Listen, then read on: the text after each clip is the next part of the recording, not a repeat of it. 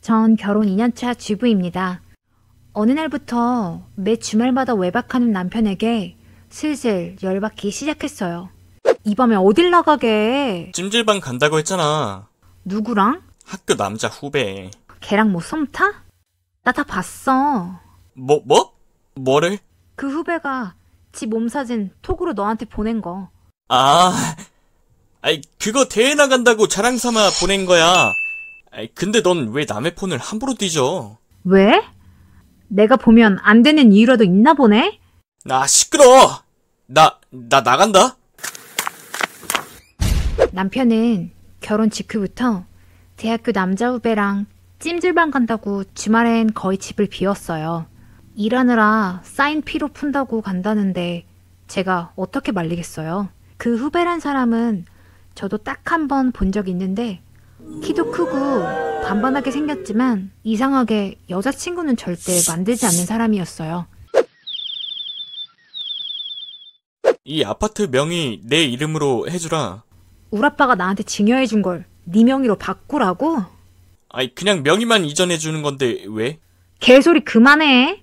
그러면 이거 담보 잡아서 내 이름으로 된 집 하나 장만해도 돼? 오늘 뭐 잘못 처먹었냐? 막말로 우리 쇼윈도 부부 아니었냐고. 근데 네 바라는 거 진짜 많다. 아 됐다. 더럽고 치사해서 나 오늘 외박한다.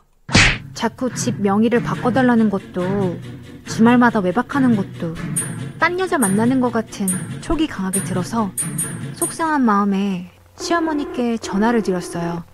어머니 저예요. 응 세아가 잘 지내니?